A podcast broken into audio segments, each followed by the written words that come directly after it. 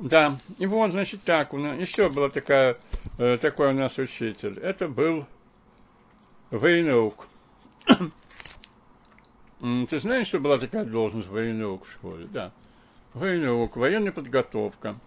Часто это был э, раненый, демобилизованный, даже не офицер, возможно, это мог быть и сержант. Во всяком случае, тот, который к нам пришел, он скорее не сержанта смахивал. И, конечно, естественно, что это был человек очень, мягко говоря, ну, понятно, в общем, как бы несколько тупой, и сам он страшно стеснялся своей работы, конечно. Все, он все-таки городские дети. все-таки, хотя и не очень интеллигентные, но есть и такие среди них. Ну, Баланенко там тоже среди нас был, вот первооткрыватель газовых месторождений. Так что дети все-таки не, не такие уж темные. И вот он пришел, начал нам разводить, значит, вот антимонию. Вот вы все настоящие советские ребята, патриоты своей родины, вот, вы, так сказать, с вами так можно пойти в разведку, никто, никто из, все вы патриоты, никто из вас, так сказать, не предаст свою родину, не предаст своих товарищей. Вот, так он, он начинает, это все он разводит, вот эти свои антимонии. А ребята смеются больше и больше. Он говорит, что вы смеетесь? Он говорит, нет среди вас ни одного, который был бы способен предать своих товарищей, струсить. Они кричат, есть у нас один такой, есть. Кто же это? Вот он, им показывает на меня. Я встаю и чуть ли не оскланяюсь, говорю, да, это я, я такой. Ну, как он обалдел, этот сержант, в общем, не знал, что сказать. вот тебе его яркий пример. А комсомол? А? Комсомол. Ой, дойду его, дойду до комсомола. Значит, тем временем один за другим все становятся комсомольцами. Я нет, я пока нет. Да, теперь что еще?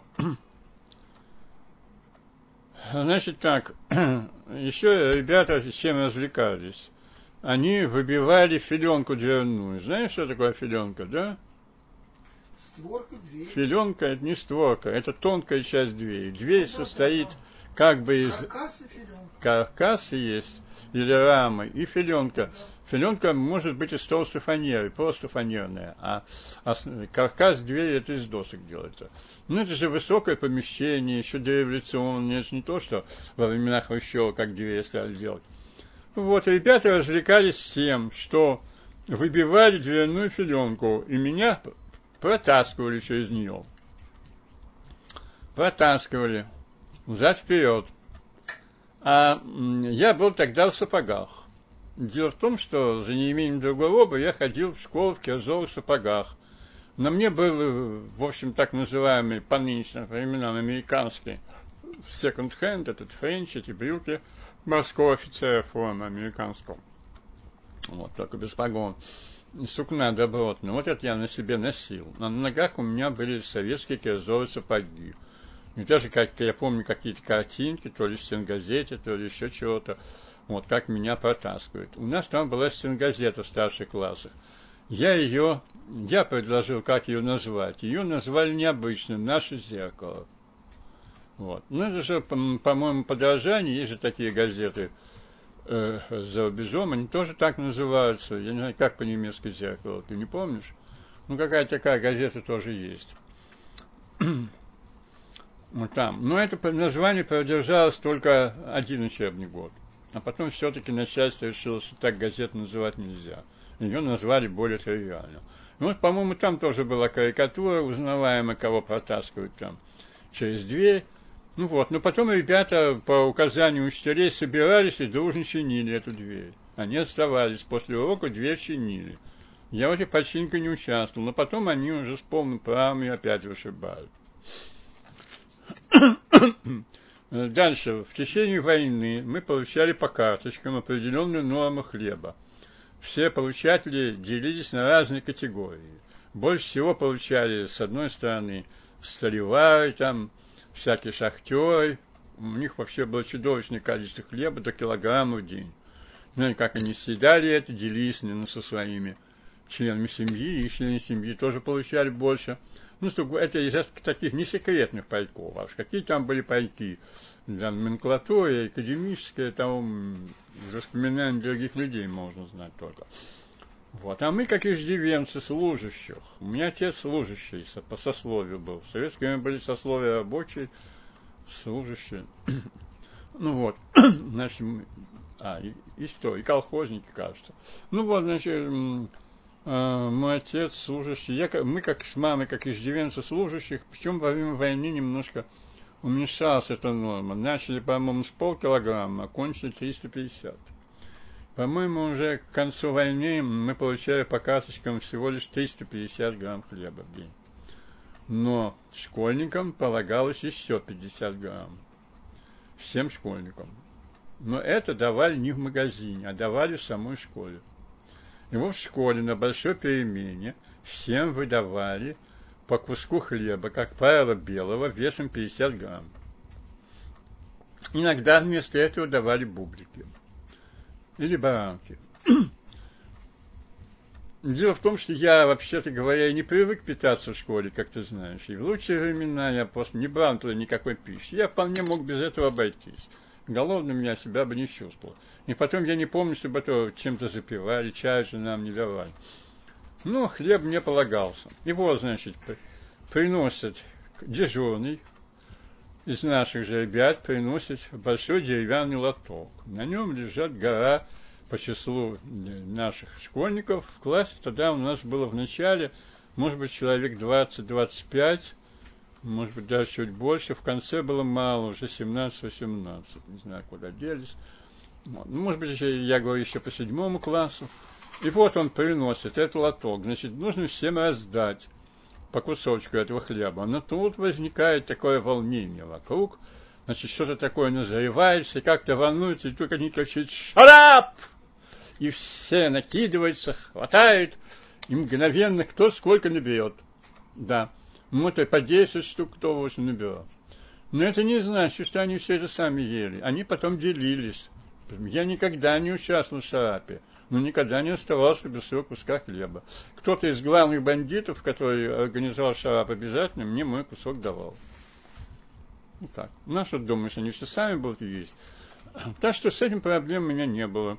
Я получал свой кусок из всех э, предметов у нас особенно выделялась Конституция вот, СССР. Ее вела там эта дама, которая идеально руковод...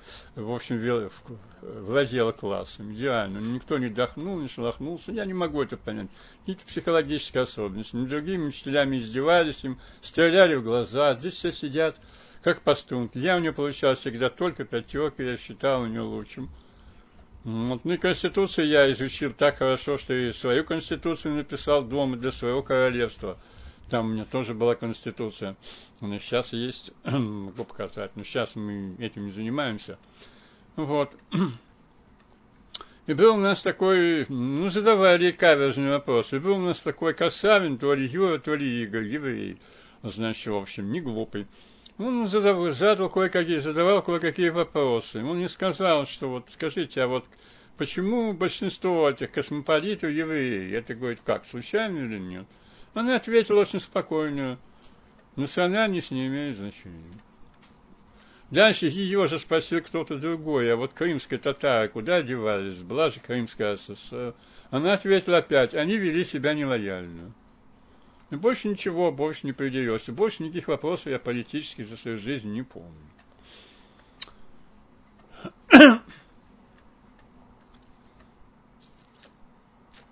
Еще там выделялся один мальчик у нас, по Вася Горновский. У него была интересная судьба. Он родился, возможно, во Франции. А может быть, он родился в СССР, но во Франции жил с родителями. Вот. И вот в 1941 году, когда был пакт Риббентропа-Молотова, вскоре после этого он через Германию, э, со своей, как советские граждане, они через Германию проехали в СССР. Так что Холокост их не коснулся, они вовремя успели так вот проехать. Вот.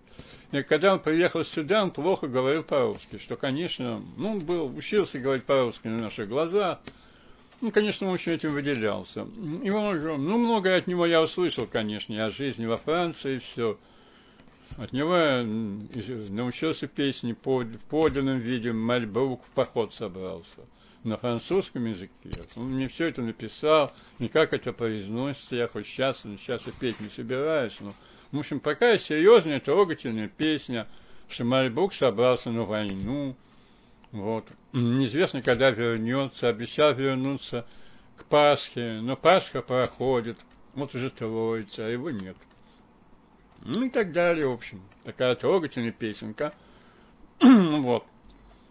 И от него я многое такое Мальбрук слышал. Подум... А? Мальбрук это кто все-таки? Мальборо, по-моему, это английская фамилия. Какой-то английский полководец. Ну, все это можно узнать же в интернете. Это старинная песня народная. А в России она крутилась шаманщика.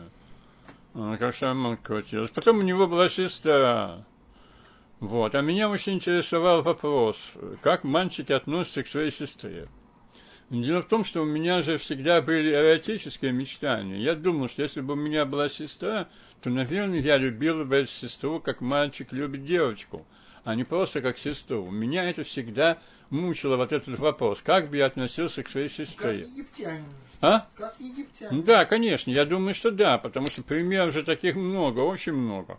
Ну, там бывает любовь, и ревность, бывает и половая связь. Я думаю, что я бы не удержался. Ну вот, я к нему так с этим приставал, что он мне однажды ответил, ну, мы будем выражаться современным языком, а не тем глаголом употребил. Он говорит, ты трахаешь свою мать? Он мне так ответил. Я сразу от него отстал. То есть этот мальчик был культурный. И я вообще сожалею о том, что я иногда вот так его дразнил и вообще чего-то. Я бы сейчас охотно перед ним бы извинился, если бы я был... Меня была какая-то надежда, что он меня услышит, если он еще жив. Так вот, значит, я, а у нас там э, был такой период, когда мы все вдруг почему-то начали писать стихи всем классом. Раньше я считал, что я вообще совершенно не умею писать никаких стихов. И вдруг на нас что-то нашло. Причем интересно, ну все стали писать, а я в это время вообще не ходил на занятия, притворялся больным. И дома я составил целый тетрадь стихов, они у меня есть. 48 -го года. Ты, Юра, получил вот эту мою оду замятину, да, которую я тебе послал? Ты не стала читать, да, она тебе не интересна. Чуть-чуть. Так вот, она написана абсолютно так же, как я писал, будучи школьником. Тоже стихотворный размер. Ну, не крупный поэт. А? Не крупный поэт. Ну вот, так что вот. Вот так вот. И я это все писал. И там еще написал стихотворение про Васю Горновского. Что это за космополит прибыл к нам через Сильзит. Но самое это удивительное, чему ты не поверишь, ведь я употребил слово «космополит» за две недели до того, как оно прозвучало в нашей стране. Ведь дело в том, что в это время еще кроме меня вряд ли кто даже знал это слово, но никого не волновало. А тут получалось так, что через две недели вот это все прозвучало. И, конечно, я его невольно этим обидел. Я думаю, что он обиделся на меня на всю жизнь. Вот. Потому что я, как со свойственной мне бестактностью, никогда себя не ограничивал, когда мне хотелось над кем-то посмеяться или кого-то там задрать, и, в общем, словесно. Поэтому обо мне даже говорили еще, когда был какой-то скандал в Географизе, где я работал, где что-то там такое тоже написал про кого-то. Говорили, мне там мой оппонент и одноклассник – вот, говорил однокурсник там во время этого скандала, что есть хулиганы разных типов. Вот Радаман – это словесный хулиган. И он написал в своей газете статью «Призвать к порядку не то Радамана, не то хулигана». Вот. Когда это был такой инцидент там с кошкой, с котятами, но я потом расскажу, когда я еще работал в издательстве. Вот. Так что иногда вот со мной бывали такие вот эксцессы, я иногда допускал себе вот такие хамские и хулиганские поступки, которых я раскаивался. Вот. Как человек, не способный к физической э, драке и к защите, я, естественно, гадил людям своим языком. Это естественно. Естественный вид самозащиты. Я не могу сказать, что я на кого-то клеветал. Я не клеветал, не доносил, не ябедничал. Но открыто я мог, вот, в общем, человека, так сказать, слегка унизить и облить грязью. Вот. И об этом я немного сожалею. Я изживал себе эти качества, сейчас давно уже за мной ничего не вводится. Итак, наша школа. Значит, в нашей школе был замечательный клуб юных мастеров. Он же клуб юных техников. Я не знаю точно, как он назывался. э, большое очень помещение, целый зал. Это было рядом с нашим классом. Был, были, мы в разные годы в разных помещениях занимались. Вот я помню, как ну, в старших классах мы учились на одном из самых верхних этажей, и соседняя дверь была туда. Я ни разу туда не зашел. Ни разу. Но почему у меня не было даже любопытства, любознательности, когда все мои одноклассники туда ходили? И они ходили туда не зря, и со всех их выросли инженеры военно-промышленного комплекса. Кроме меня и Юры Погодина. У нас было два таких немного отщепенца, я и Юра Погодин. Это был тоже циничный мальчик с гуманитарным уклоном. Он стал адвокатом потом. Это циничная ведь профессия адвокат, потому что тут профессиональная ложь. Она обязательно должна присутствовать. Но мы с ним сошлись, мы с ним сошлись в негативизме, в критическом отношении ко всему окружающему. И примерно уже в десятом, восьмом, в девятом мы иногда с ним гуляли по улице. Я как сейчас помню, когда мы шли по безбожному переулку, мы в общем, друг другу признали, что мы считаем, что это советский режим и гитлерский, они окраской только отличаются. То есть тут свои нюансы есть там. А в общем, в общем, это однотипный режим. Вот так мы примерно осуждаем. И тут и там террор, пытки, концлагеря, и, в общем, никакой свободы. Вот так мы между собой осуждали. Поэтому мы находились как бы в оппозиции э, вот, и к учителям, и к программе школьной я более-менее это демонстрировали. Но нужно отдать должное нашим учителям, что они относились к нам снисходительно. Э, правда, мне вот мой самый одноклассник, э, Толя Брагин, который звонил мне сегодня утром, он говорил, что его приглашали э, вот, тот, кто там резидент КГБ в школе, МГБ, и пригла... ему предлагали стать осведомителем. Но он отказался. Мне никто такого не предлагал. Но кто-то этим занимался в классе, конечно. Комсомол. Ну вот хорошо. И вот, значит, все по, мало-помалу вступили в комсомол, остались только мы с Юрой Погодиным. Мы, два таких отщепенца, мы держались до середины десятого класса. Вот. А как же вас потом приняли? Вы должны уж были не принимать. Юра, во-первых, были все-таки... Не... Подожди, ты меня это самое не перебивай. Вот. Значит, мы... Э, я потом скажу, мне напомню. Но сейчас нужно еще о чем говорить. Вот лето проходит. Э, ну вот... Ну ладно, я сейчас скажу насчет комсомола. Значит так. И вот в середине 10 класса уже остается полгода учиться. Мы с Юрой поговорили, решили, что надо вступать в комсомол. Иначе мы не пойдем. В ВУЗ не поступим. Вот. И мы, значит, договорились. В комсомол вступаем. Я прекращаю бойкот э, литературы, химии. Учителя страшно обрадовались. Что такие вот два мальчики тоже. И пошли нам навстречу. И когда я сдавал химию, то уж так мне учителя помогали, когда я ее там сдавал под конец. -то. За меня они, собственно, экзамен сдали. Но надо сказать, что органическая химия была в 10 классе, она мне больше нравилась. Потому что эти пространственные формулы, это не та валентность, что совсем другое. Это мне нравилось. Вот эти все пространственные формулы, там чуть не полимеры. Вот. И мы решили, мы подали заявление комсомолу. На комсомольский билет я получил уже после окончания школы, потому что все это там долго тянулось.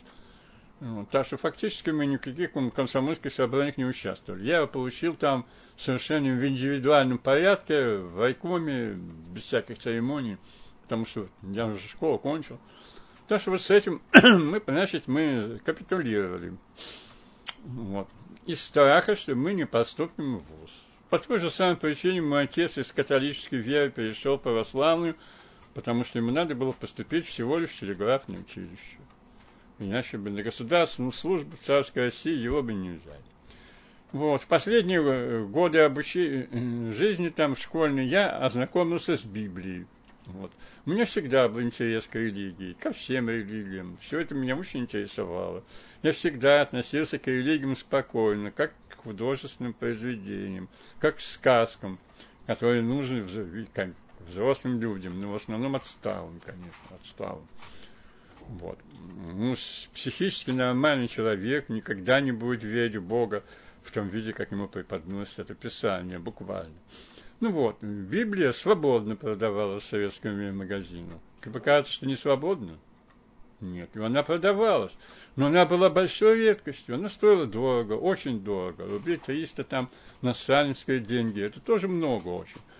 Вот, она была потрепанной, у букинистов она была свободно продавалась.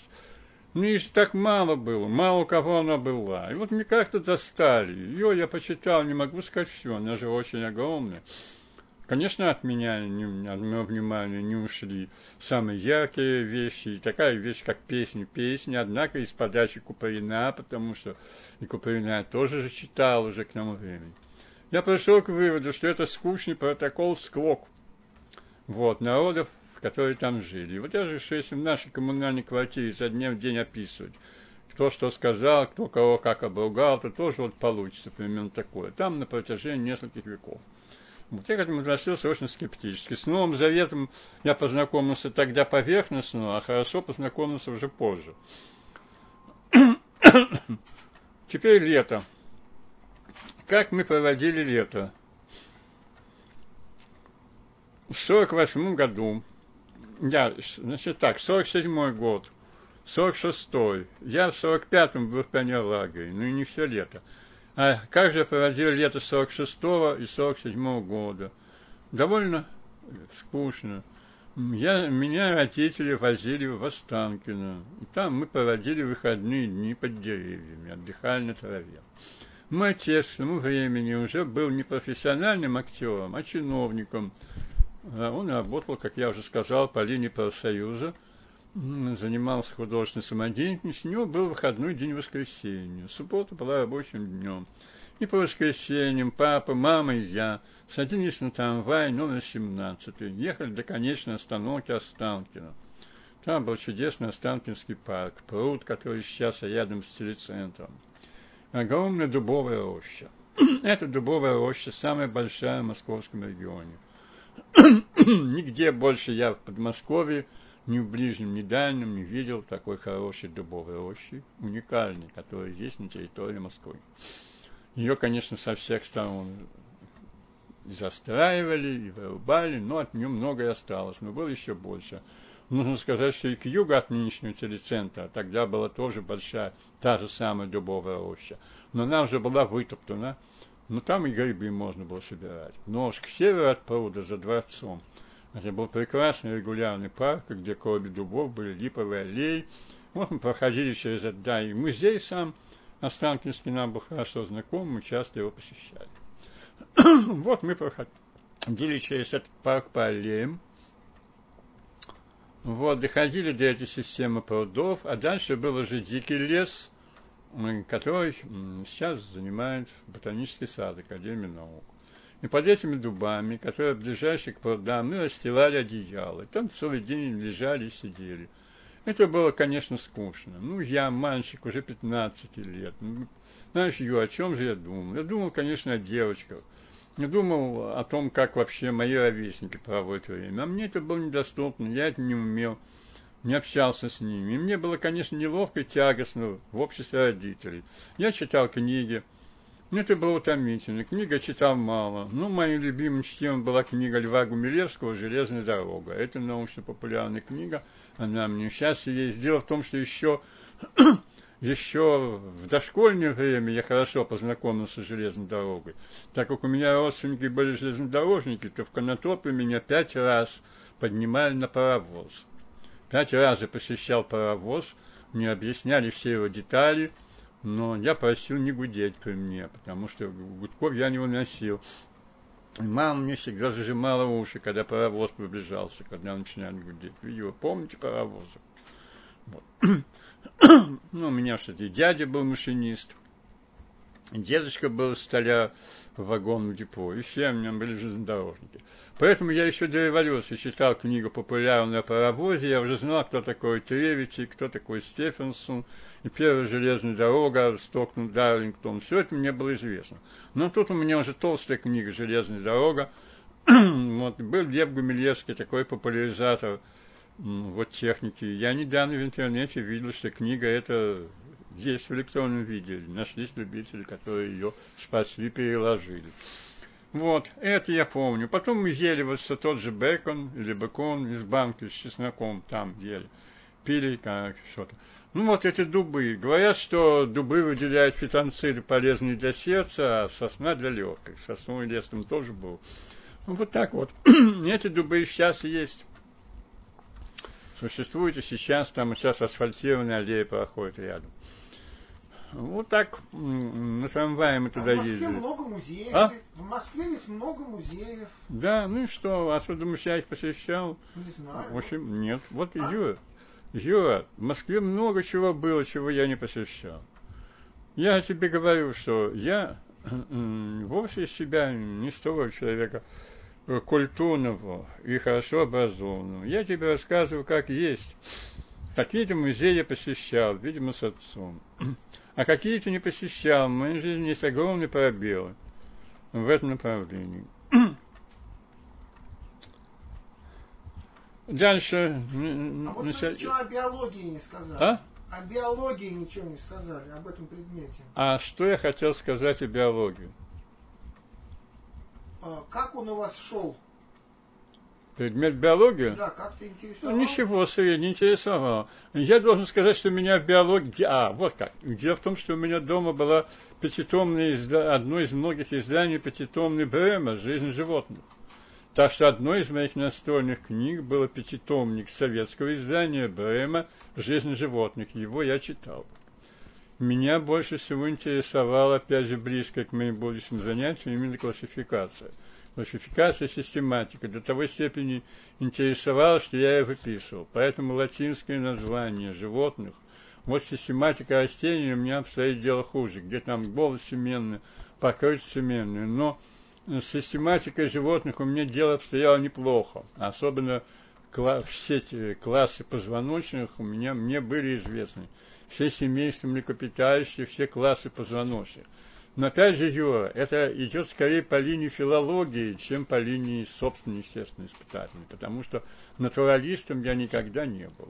Я, я был скорее как филолог, я подходил. И названия растений меня больше всего, именно названия интересовали. Я впоследствии не овладел умением определять растения по определителю. А ведь это входило в наше образование на геофак. Каждый должен был этим овладеть. Но я думаю, что и мои коллеги тоже не умеют этого делать. Теперь собирать гербарий. Еще у нас ботаника была в пятом классе. Я гербарий собирал во дворе рядом с домом на своем проспекте Мира. Потому что тогда еще были там руины какого-то дома деревянного, была какая-то там пустырь был, на нем что-то росло. Вот, я это все делал. Ну, учительница очень, так сказать, отнеслась скептически к тому, что я собрал. Она поставила мне какой-то зачет. Ну, все это было, конечно, сделано плохо и неправильно. Так что я не, у меня не было, не привел, не стал же натуралистом. Не привелась у меня любовь к растениям, к животным больше. Ну, не, не привелась. Скорее, я это все как-то платонически со стороны люблю, но я в этом не копался руками непосредственно. Я этого не трогал. Я в это не вошел. Я в этом рассуждаю, как какой там философ и дилетант. Вот, когда я занимаюсь проблемой охраны природы, все. На самом деле я страшно невежественен вот в этих вещах. Страшно невежественен. Я этого не отрицаю. И вот исключением был, для- да, с- и- еще, правда, была одна вылазка. Мы с Толей Брагиным отправились на Учинское водохранилище. Учинское водохранилище – это огромное искусственное озеро площадью 19 квадратных километров около города Пушкина, где определенная стадия накапливания питьевой воды для Москвы. И это, конечно, запретная зона. Хотя правительство наше одно там все-таки устроило себе какие-то резиденции. Но так простых людей туда не пускают. И мы с Толей Брагиным туда пошли, но нас налетели милиционеры и стали требовать у нас пытку, хотели нам устроить, чтобы мы им свои рыболовные принадлежности выдали. У нас не было никаких рыболовных принадлежностей. Они нас положили на землю, уже готовы были выпороть. Но потом все-таки отпустили. И у меня нагнали на меня такого страха, что я в последующие 60 лет боялся даже приблизиться к этому водохранилищу. Я приблизился к нему только в этом году. Только в этом году зимой я со своей подругой отправился туда гулять и посетил эти места, где еще в 48 году на меня милиционеры нагнали смертельный страх.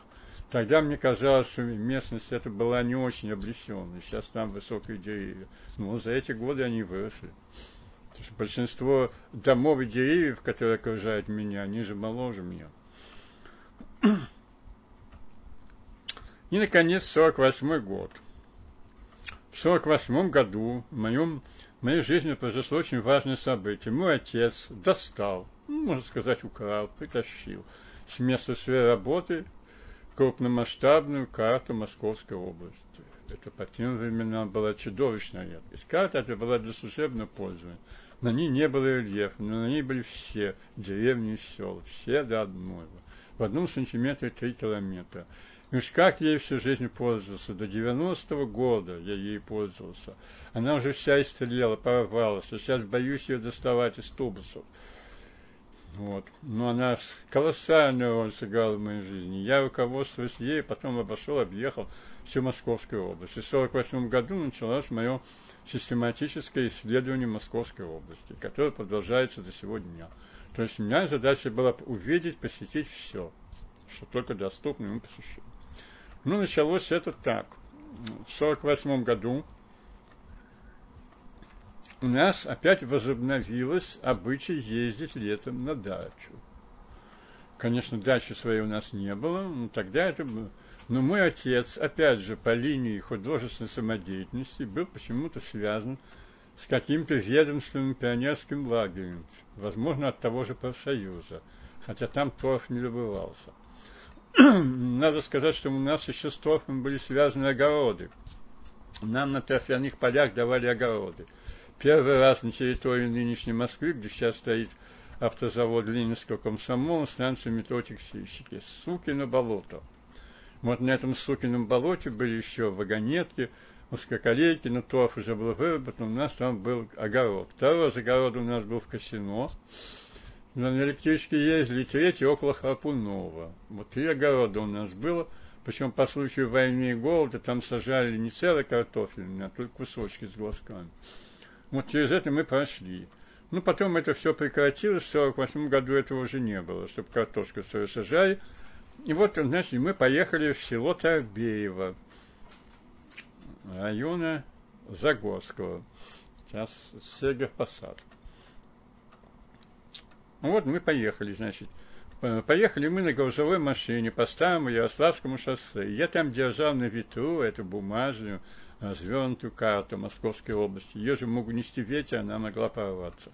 Но я за ней следил. И вот как только мы приехали туда, я стал уже, конечно, делать карандашные копии. Я там совершил свой первый большой поход загородный. В один прекрасный день, а именно в воскресенье, это не случайно, почему именно в воскресенье, я объясню. Значит, я покинул деревню, пошел один. Я пересек вот этот знаменитый полигон красноармейский. Там такая есть трасса, которая тянется на северо-восток километров на 35-40, уходит уже в Ивановскую область соседнюю. Трасса артиллерийская. Она огорожена проволокой, и мы вдоль нее с вами гуляли. Ты помнишь этого? Ну, вот. Так вот, я ее пересек тогда, а потому что в выходной день там не было выстрелов, местным жителям разрешалось туда ходить орехи собирать. Орехов там было чудовищное количество. Потому что там и дубов было много. Хотя там не было дубравы такой, как в Останкино, но орехи там в качестве подлеска, видимо, к дубам все-таки были. Там мешками собирали орехи. Вот. Значит, я, я все, я орехов не собирал, там другой раз собирал. Я ее пересек, потом я встретил очень странных людей, которые ехали на телеге. И, как выяснилось, это были немцы трофейные, которых завербовали на работу из Германии. Это год был 48-й. Очень много немецких специалистов у нас завербовали на работу, они нам космическую промышленность тут делали, ракетную. В общем, из Германии их привезли, они жили в хороших условиях, приличных, им хороший паек давали. Вот. Потом они туда вернулись, в ГДР вернулись, конечно. Что ты первый раз слышишь об этом? Да, а военнопленных знал. Нет, это не пленные. Ну, это как бы...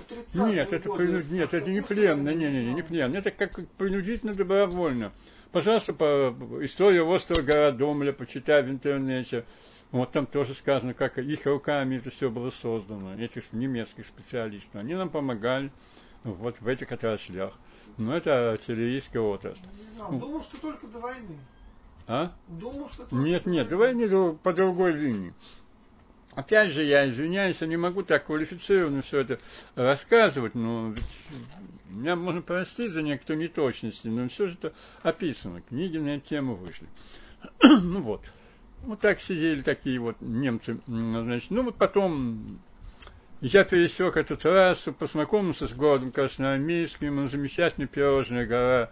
Потом я узкую колейку, которая соединяла город Красноармейск со станцией Софрино магистральной железной дороги нормальной колеи. Я в Красноармейск тогда ходил только узкоколейка. Вот, проехал по этой узкоколейке одну установку, потом пешком так вернулся в свою деревню Торбеево. Я так пошел километра 18 за этот день. Это был мой первый загородный подмосковный поход в одиночестве. А в следующее лето я уже совершал пачками такие походы, тоже один ходил, уже систематически обходил разные районы Московской области. Осенью этого же года я один поехал осматривать город Ногинск, потому что там была трамвайная линия, мне это интересовало. Там я очень архаический старинный вагон трамвая увидел, так что город этот я изучил уже осенью. И с нами в поезде в пригородном паровом ехал священник – который обсуждал вопрос о том, как ему электрифицировать храм. А мне всегда казалось, что если священники вообще они отрицают научно-технический прогресс и все, то пусть они одеваются так, вот, как во времена Христа, и пусть они пользуются только теми э, достижениями техники, которые существовали не позже э, вот это самое воскресение Христа. А остальное все они не имеют никакого морального права. Вот так вот я примерно рассуждал. Меня, конечно, это очень удивляло, когда...